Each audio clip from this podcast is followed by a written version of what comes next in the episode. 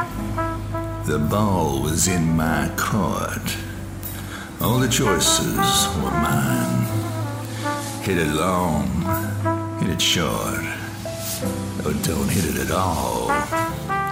Faking it, we've all done it. Those of us who haven't done it are thinking about doing it. And sometimes doing it and thinking about doing it are the same thing. Welcome to Tank City.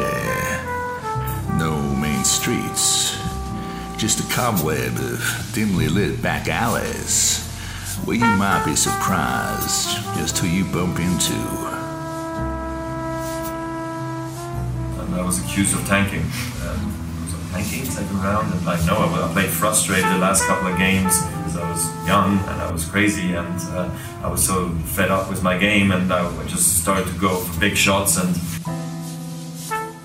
In this podcast, we're going to look at the different ways that tanking can manifest and a different way it can be used as well. and it's almost the last thing that you want to be accused of Yeah. in tennis is tanking. Now, what is tanking? To me, sum it up in two words: it's not trying. Doesn't sound so bad, does it? It doesn't sound so bad. We've all done it. And it's against the rules too, Buzz. Did you know that? It's against the rules to not try. It's an interesting rule, though, when you think about it, because it's very subjective. It is. It comes under something called the best effort clause. So you're not giving your best effort, and as you say, very subjective. Sometimes your best effort one week isn't going to be your best effort the next week. You're a Saturday kind of player. Do you know what I mean? I think though they're talking about something different to that. They're not talking about a shot here or there. I think they're talking about when you can tell they've stopped trying. There's a kind of edge that tennis players generally walk along where there's intention, there's concentration, hmm. there's physical effort. Now, suddenly, when some of those just seem to crumble away and there's a lackadaisical attitude, for everyone involved, it's like, okay, there's something going on here. What's the difference between losing your temper, losing concentration, and tanking? Do they all blur together? Sometimes you can't control it. It comes out of you, do you think, as an involuntary response to a stressful situation? Right? And other times, you can use it to your advantage. As we'll find out. I want you to get up now. I want all of you to get up out of your chairs. I want you to get up right now and go to the window, open it, and stick your head out and yell, I'm as mad as hell, and I'm not going to take this anymore! The thing about tanking is that it's news. Why is it that it evokes such a response in all of us, really? Well, how do you feel when you see a player obviously tanking personally? What's your response?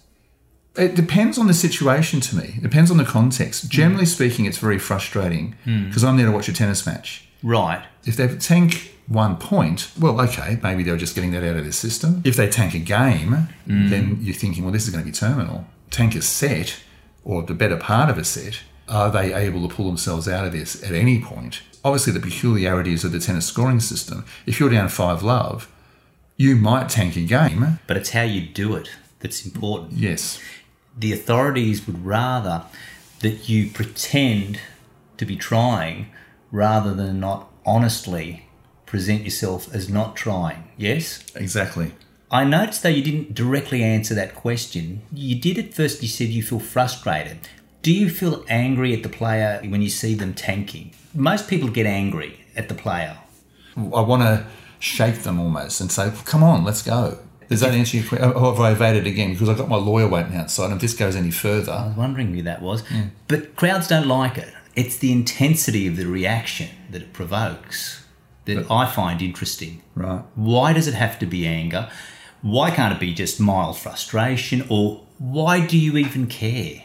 Why are you watching a match of tennis? Well, I think different people watch a match of tennis for different reasons. Some go to, to watch Nick Kyrgios do something out of the box. They don't care what it is. They're waiting for an explosion. Some people go to watch a contest.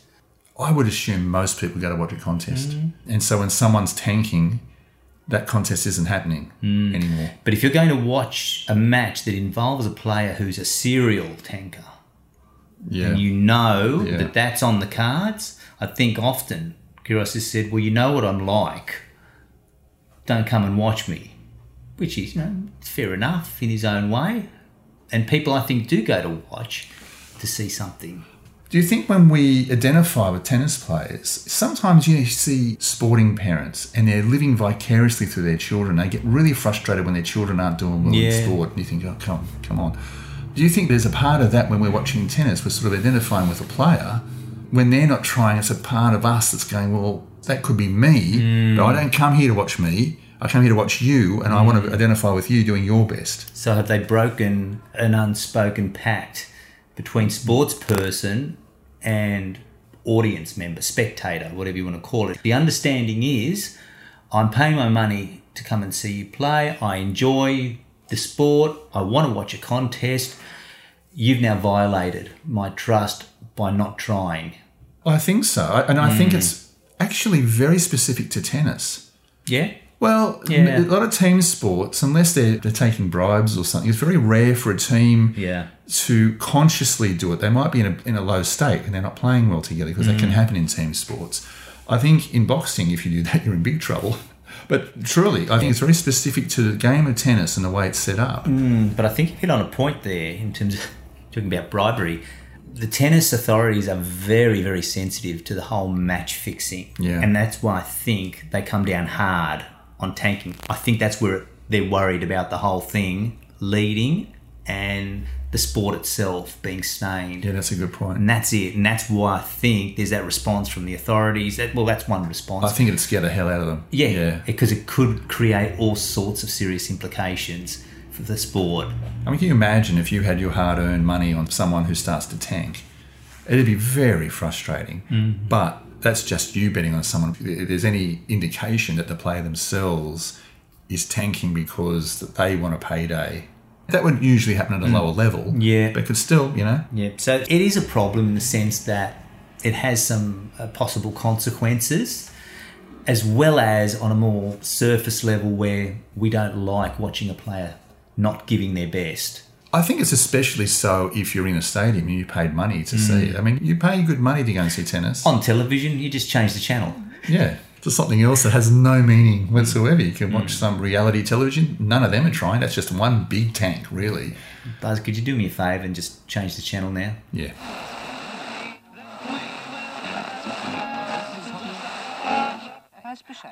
ball sat there when you were bageled and then turned it around. Does Well, that you just show how, answered your own question there, didn't you? does that show how unpredictable you are? Yeah, I mean, I'm just like if a box if a boxer puts his hands down in a fight, does that mean he's not trying? Yes? No? Well, what's that? means he's trying or means he's not trying? Could be could be either, couldn't it? Could be a tactic, couldn't it? Yeah. And how'd the tactic pay off today? Good question. That's Nick Kyrgios referring to letting go of a fourth set as a tactic at Wimbledon against Jordan Thompson. So we're going to drift a little now and move away from what I would call an off the shelf tank to something a little bit more bespoke and talk about tanking as strategy. I watched that Kyrgios Thompson match, mm-hmm. and Kyrgios is an interesting cat, as we all know. Mm-hmm. And when he started to do that in the fourth set, I thought to myself, well, that match is gone. It was a very clever tactic. So, what he's given up an entire set in order to be ready for the fifth set hmm. and to throw his opponent off. Hmm. One thing to say about that is it works more in a five set match, which hmm. is more going to be for the men than for Yeah. the women, mm-hmm. because you often have time. But sorry, Buzz, I've never heard this discussed before, but is tanking gender based? Have you ever seen women tanking? I haven't. I can't. Yeah, remember. I've seen women tanking in a lesser manner Yeah. than men, a less overt manner, but they certainly have tanked. Right. The examples I've seen are not the same as men. So I don't I don't want to make any assumptions and say it is gender based, obviously. No. But it's very, very interesting. You don't see the women tanking as much, or maybe they're more subtle at it. Yeah, perhaps. But just to encapsulate, we're talking about tanking in order to conserve energy so that you can go on to try and win the match. I don't think it's just conserving energy. I think sometimes it's a reset and you are trying to also throw your opponent off. It could only be a very short lived thing, it could be a game. And I think you can use it in that way. You're not necessarily saying, well, I'm going to be fitter because of this. I think what you're doing is you're in trouble. You're just trying to reset the psychological calibration of the game. Mm. And I think that can be used as well as strategy. So if you feel that your opponent, and you can feel this on a tennis court, is in the zone, do you sometimes say, well, I'm just going to let this set go, let this guy or this girl play themselves out of the zone? Because we all know that what happens when a set ends, it's a marking point. So things stop, not only because there's a change of ends, but there's a point there where everyone recalibrates.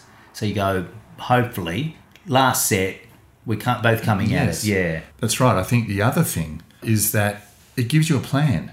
Hmm. Sometimes I think for some players who are known to tank, whether it's a game or hmm. a, few, a series of games, they're in trouble. No matter how hard they try to get themselves out of this trouble, they can't do it. Hmm. What the tank does is it resets them and gives them a plan to say, okay, I'm going to try something, and just the intent of trying a very definite strategy is enough to kick them back in. It's almost hmm. like they're, it's a heart starter. Yeah. You know, like defibrillators. Hmm. And you know, some of them have tried that, and that was a mistake. Hmm. But when it's used like that, it doesn't excuse the tank. Because even as I'm saying that, I'm thinking, oh, that's a very clever tactic, but I don't approve. Should there be that disapproval if the end result of a player employing that tactic wins him or her matches? It's as valid as playing short balls, as playing junk balls, as Serving playing underarm. serving underarms, drop shots, anything you hmm. think of. Yeah. you know, all have varying degrees of acceptability. Obviously, a drop hmm. shot's very acceptable, but hmm. yeah, I agree. Yes. Yeah, yeah.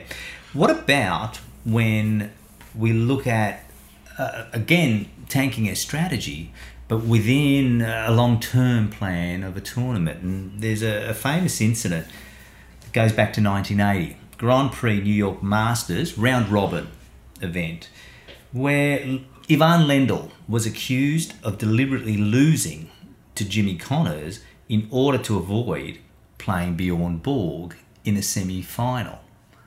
Yeah, amazing, isn't it? Hmm. And it only works in a round robin format. It Yeah. can't work in a normal Grand Slam because you're out. That's right. Yeah. That's right. Uh, what about there? How do you feel about that? I don't think it's in the spirit of the game at all mm. because it's just not a contest. I think when tanking is used as strategy to win a match, mm. the match won't end with tanking. It will end with good tennis. There's mm. good tennis being played, and the person who's using it as strategy is trying to win the match. Yeah. someone who tanks a match halfway through and loses, it's really disappointing. But you can almost put that down to a psychological breakdown. When someone goes into a match, it's almost as bad as match fixing to me. Yeah, there's Has just that something. aura, doesn't it? Uh, absolutely. It has a stench about it. ah, Hey. I can still smell it from 1980. What's a different way of doing it? Trying to walk to beat Novak.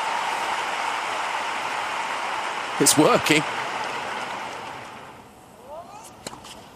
Ouch. Thought he loved to break point.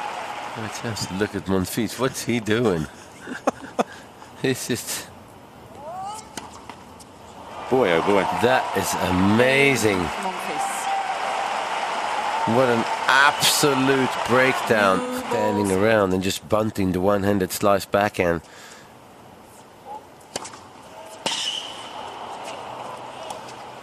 Five love to five three.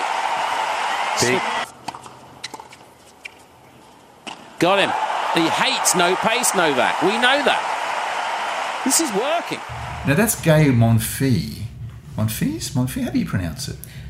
Well, Are you okay? sorry, I was just clearing my throat. Mon fils.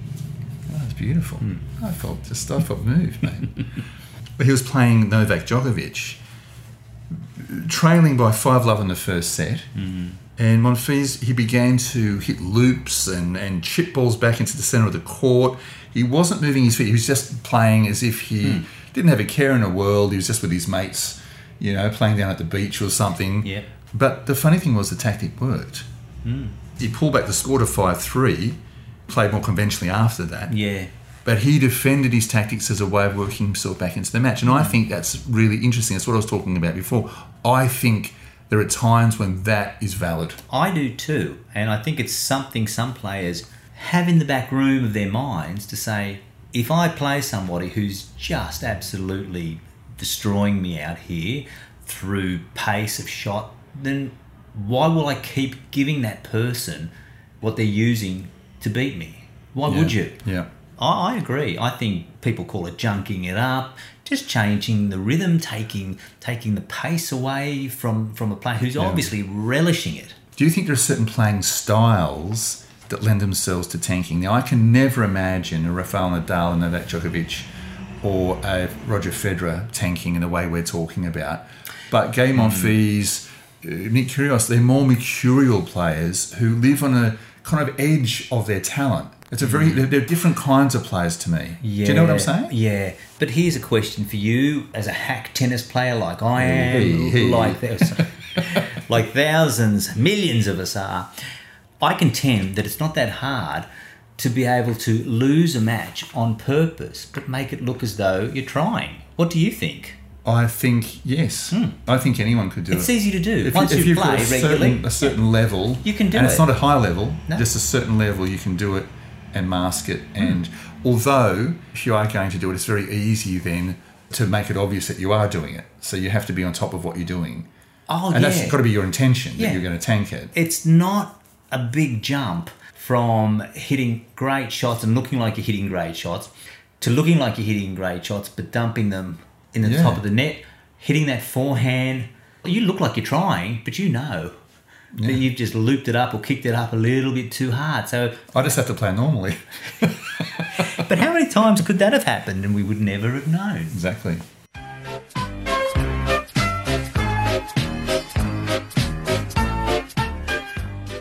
When a player earns a nickname based on a history of their tanking, Buzz, we really have no choice but to feature him in a podcast about tanking. Don't you agree? And talking No choice. No, and of course It's a given. we're talking about Bernard Tomic, known to all and sundry primarily uh, for his lack of effort in many many matches now. It's a lot of matches. It's really adding up. Where is he ranked now? He must be real low. Uh, I think he's outside the top 100 uh, as of the date of this podcast.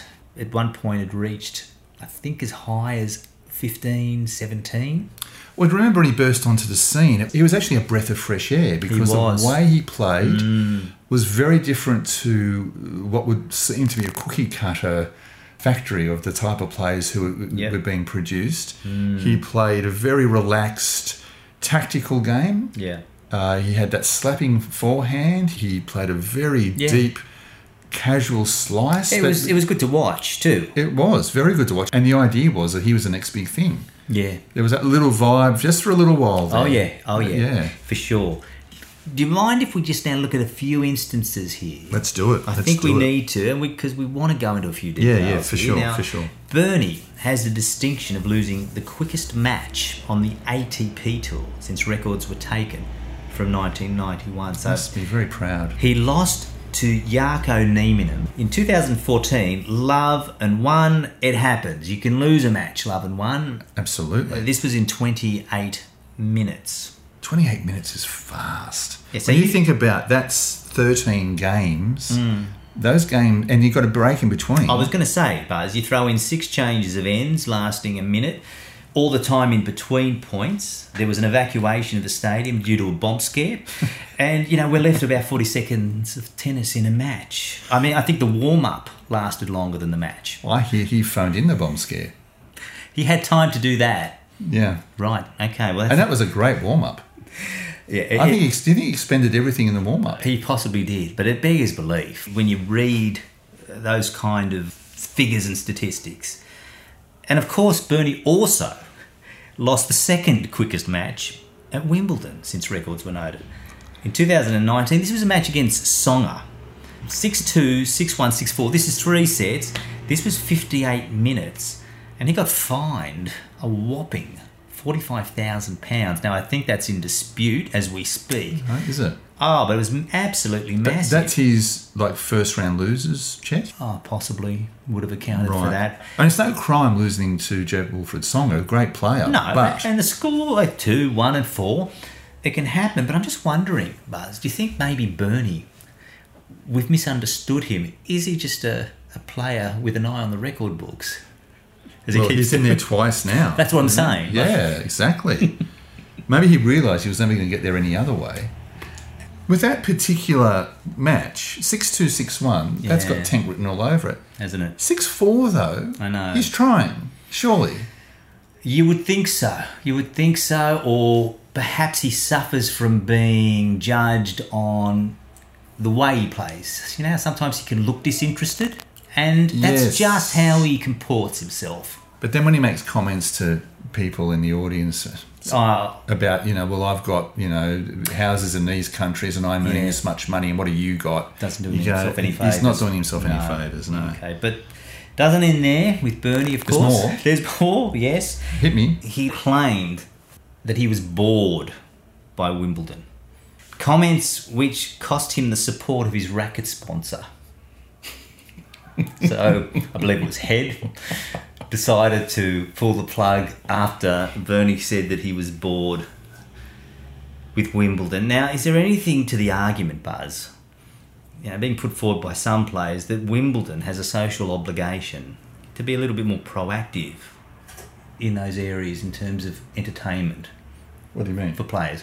Well, Oh, because he's bored. yeah, is Wimbledon is Wimbledon boring? Is there a problem with Wimbledon?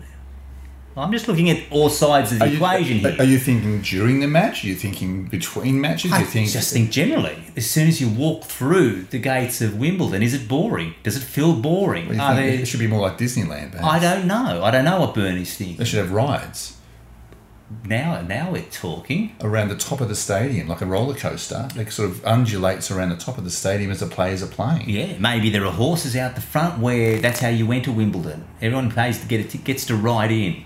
I don't know. I'm just throwing some ideas Yeah, out there. But yeah. Bernie was was bored, and unfortunately, of course, we're we're pulling your leg a little here simply because we don't quite know how to treat Bernie. I certainly don't, Buzz. I don't know what your view is. Bernie is an interesting one, and I think the rise of Nick Kyrgios has put him in a different shade because mm. he was the great Australian hope, Yeah, and now Nick Kyrgios has come up, and he's the great Australian hope, and they're both tankers. and they're both tankers. And So what's going to happen both- when they both play? And they both have a problem with the game is if they don't really want it, they don't really want to win, they don't want to be the champion, they don't want to do and this and that.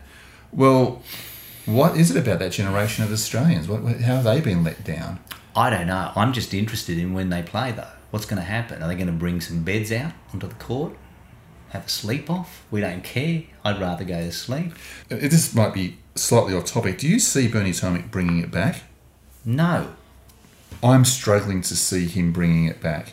Kyrgios has done well because on his day, he's won tournaments. On his Mm. day, he's unbeatable by anyone. Tomic's style, Yeah. he needs to be on top of it mentally He's in been- order to work that. He- He's been passed anyway in terms of like the, the game's passed him by. And I also think that some players get to a point with their behaviour where it's just the end of the road.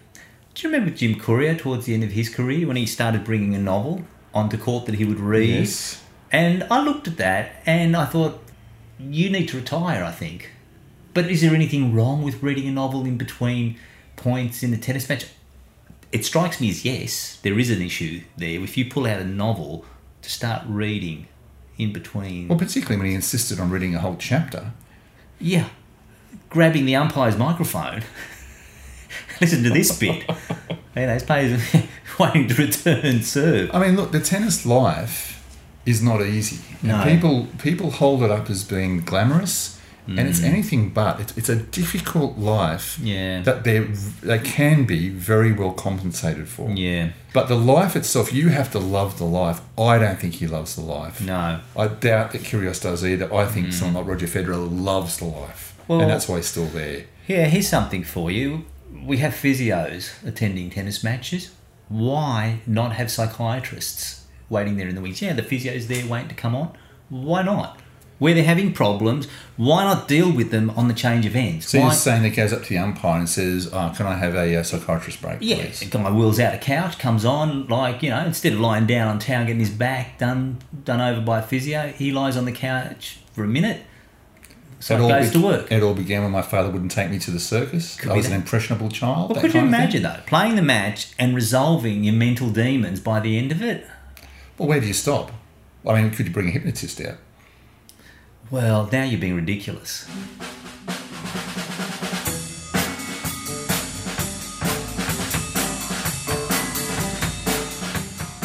two tennis giants, Big Bill Tilden and Teddy Shingles. Of course, Big Bill can't be with us today, but Teddy can. Teddy, thank you for joining us in this podcast on tanking. Well, it's a very interesting subject, Remo. Pleasure to be here. Now, Big Bill, as we all know, was a larger than life character and almost invented the sport as we know it today in many ways. One thing that Big Bill also was was very theatrical, Teddy. He loved to be the centre of attention. And in this podcast on tanking, we're going to look at the way Big Bill used tanking as part of that theatrical arsenal to give them a show. And this would be usually throwing the first two sets of a match, usually a five set match, and seemingly appearing down and out in the third set before making the most dramatic of comebacks. Well, Bill Tilden was something of a phenomenon.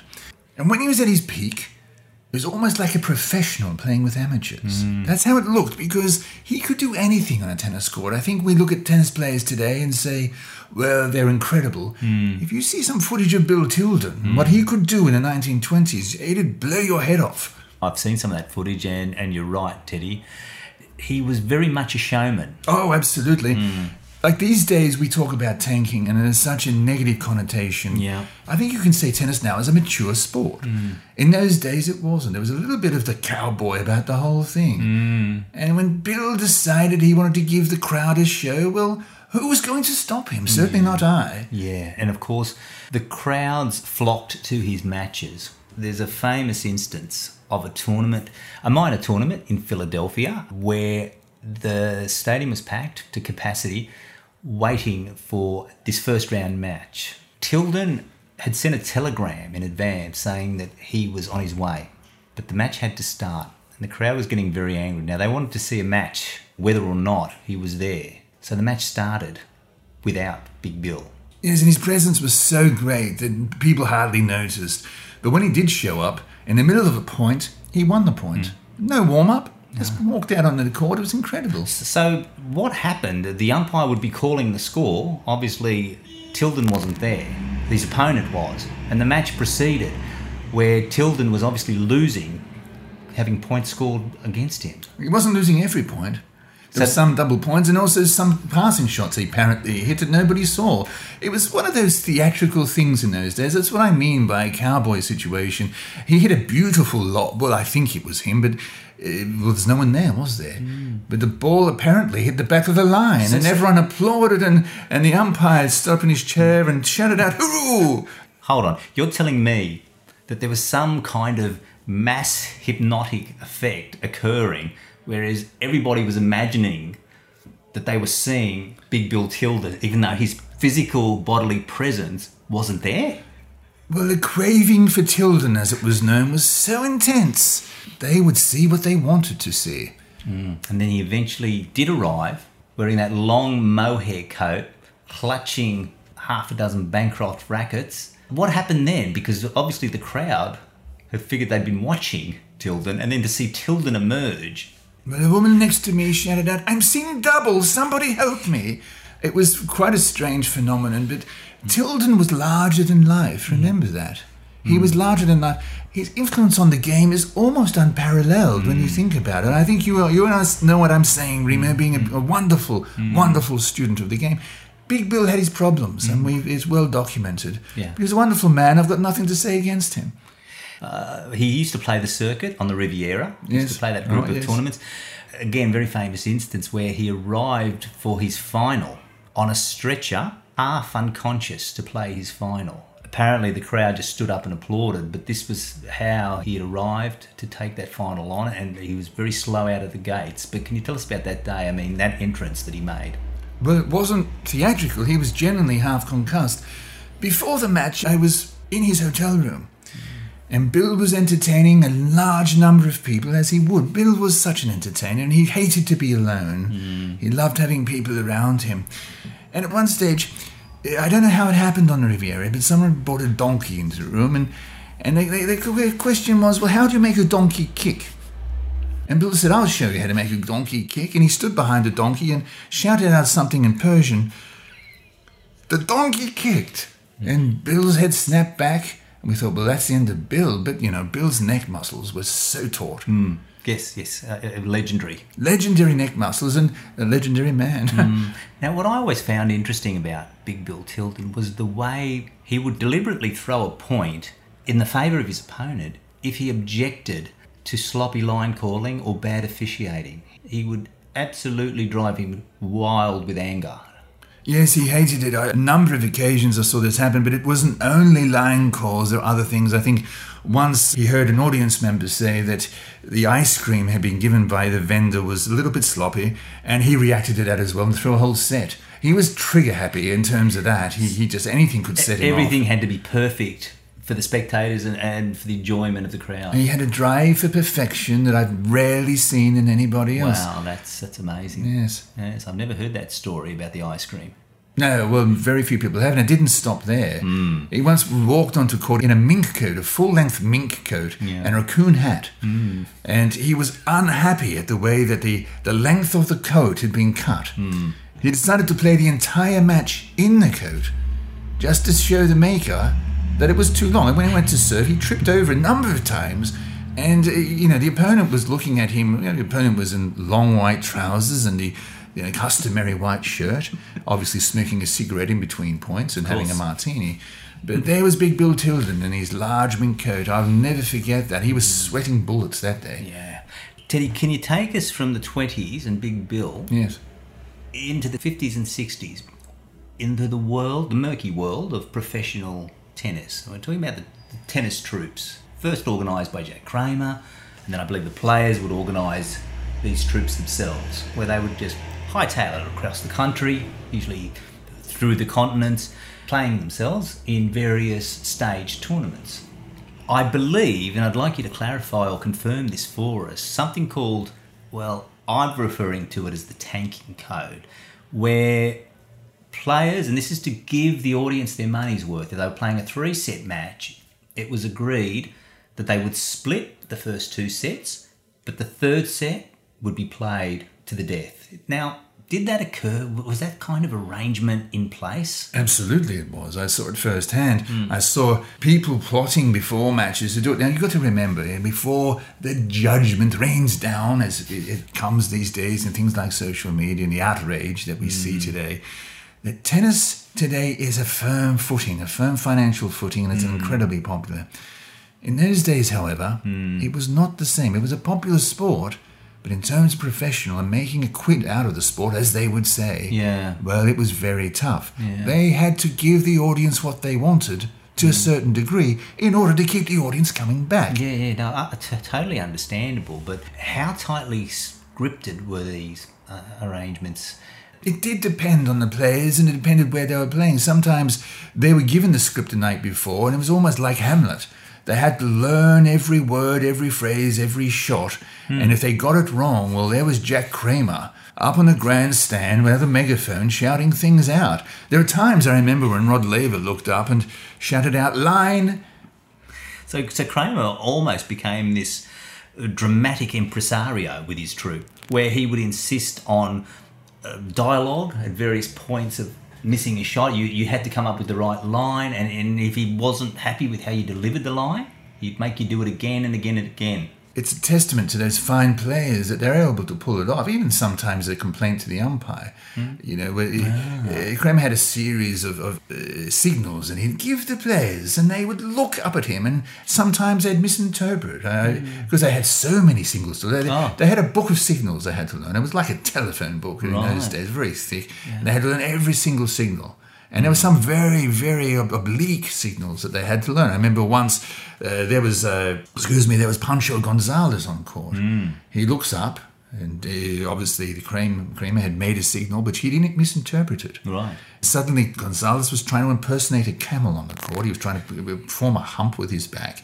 I knew because I knew the book, and that was on page about 46, I believe. I don't know. This was for the uh, a match played in Egypt normally, where Kramer would bring out that signal to placate the crowd. Well, you'd only hope so. I have no idea why there was a camel in the book, but there, there was Pancho Gonzalez. It was a very strange sight. Now, th- so this is in effect is a precursor to professional wrestling. We're talking here where things were scripted, went to plan. Whereas I know with professional wrestling, I'm, I'm not sure about the authenticity. I know there's a lot of shenanigans going on there in terms of acting, but There's more than shenanigans, I can tell you that. no, no. Um, and what about Pancho Segura? Apparently, Kramer felt that out of all of his troupe, in terms of following a script, there was nobody like Segura.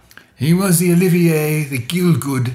He was the Daniel Day Lewis, if you like, of that entire troupe. And what was it about this bow-legged? Uh, he had a charisma, but I wouldn't have thought that he had any kind of thespian qualities about him. Well, very surprising to everything. I, I, sometimes people have hidden talents, and it's only when they're thrown into the deep end that they understand. It became quickly apparent that he was the greatest of them all, and they paid homage. Even those who, uh, for example, Rod Laver was at his feet and worshipping him for his ability to to hit a backhand on cue exactly where he wanted it, and then to shout something yeah, into the crowd or whatever it was. But nobody in the audience ever knew. Sometimes with the other players, there'd be a sense of, oh, was that was that scripted? With Segura, he brought them to tears. Yeah, He yeah. brought them to laughter. Yes, He brought them with heart and soul and just the greatness of Segura. I, I don't know if I'm expressing this No, well, no, it's wonderful. I mean, and this is no slight on them. Uh, we love Laver and, and Rosewall as, as tennis players, but I, I somehow imagine that they'd be a little wooden with their with their deliveries. wooden, hardwood. They were the worst of all, and I think they tried and they tried, but in his efforts, Kramer actually sent them on a tour of the English Midlands to do Shakespeare. Now, you haven't lived until you've seen hmm. Ken Rosewall as King Richard III. No, no. Rod Laver was wonderful as Ophelia in Hamlet.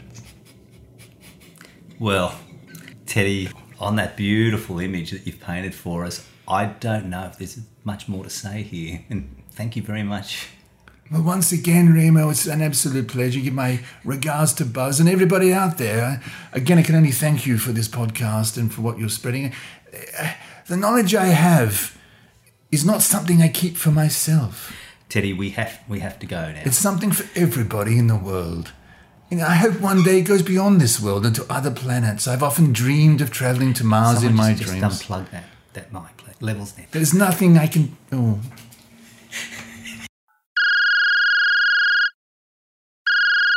Man, what are you up to? You know that cheese spread I was telling you about last week? I'm writing a five star review. What? The, the one where you keep finding the remains of crushed insects at the bottom of the jar? Oh, you should be threatening to sue. Are you kidding? Man, I love that cheese spread. That combo of smooth and crunch really does it for me. But the crunch part of that is. I figure the more people I tell about it, the better chance they've got of selling more and staying in business. Yeah, what part of crushed insects? Because I tell you right now, without cheese spread is not a world I choose to know. Mate, are you singing? Without that daily creamy crunch, cheese will no doubt flow. Where the hell do you get the organs? Our world without cheese spread is not a world I choose to know. Uh, mate, sorry, I, I have to go.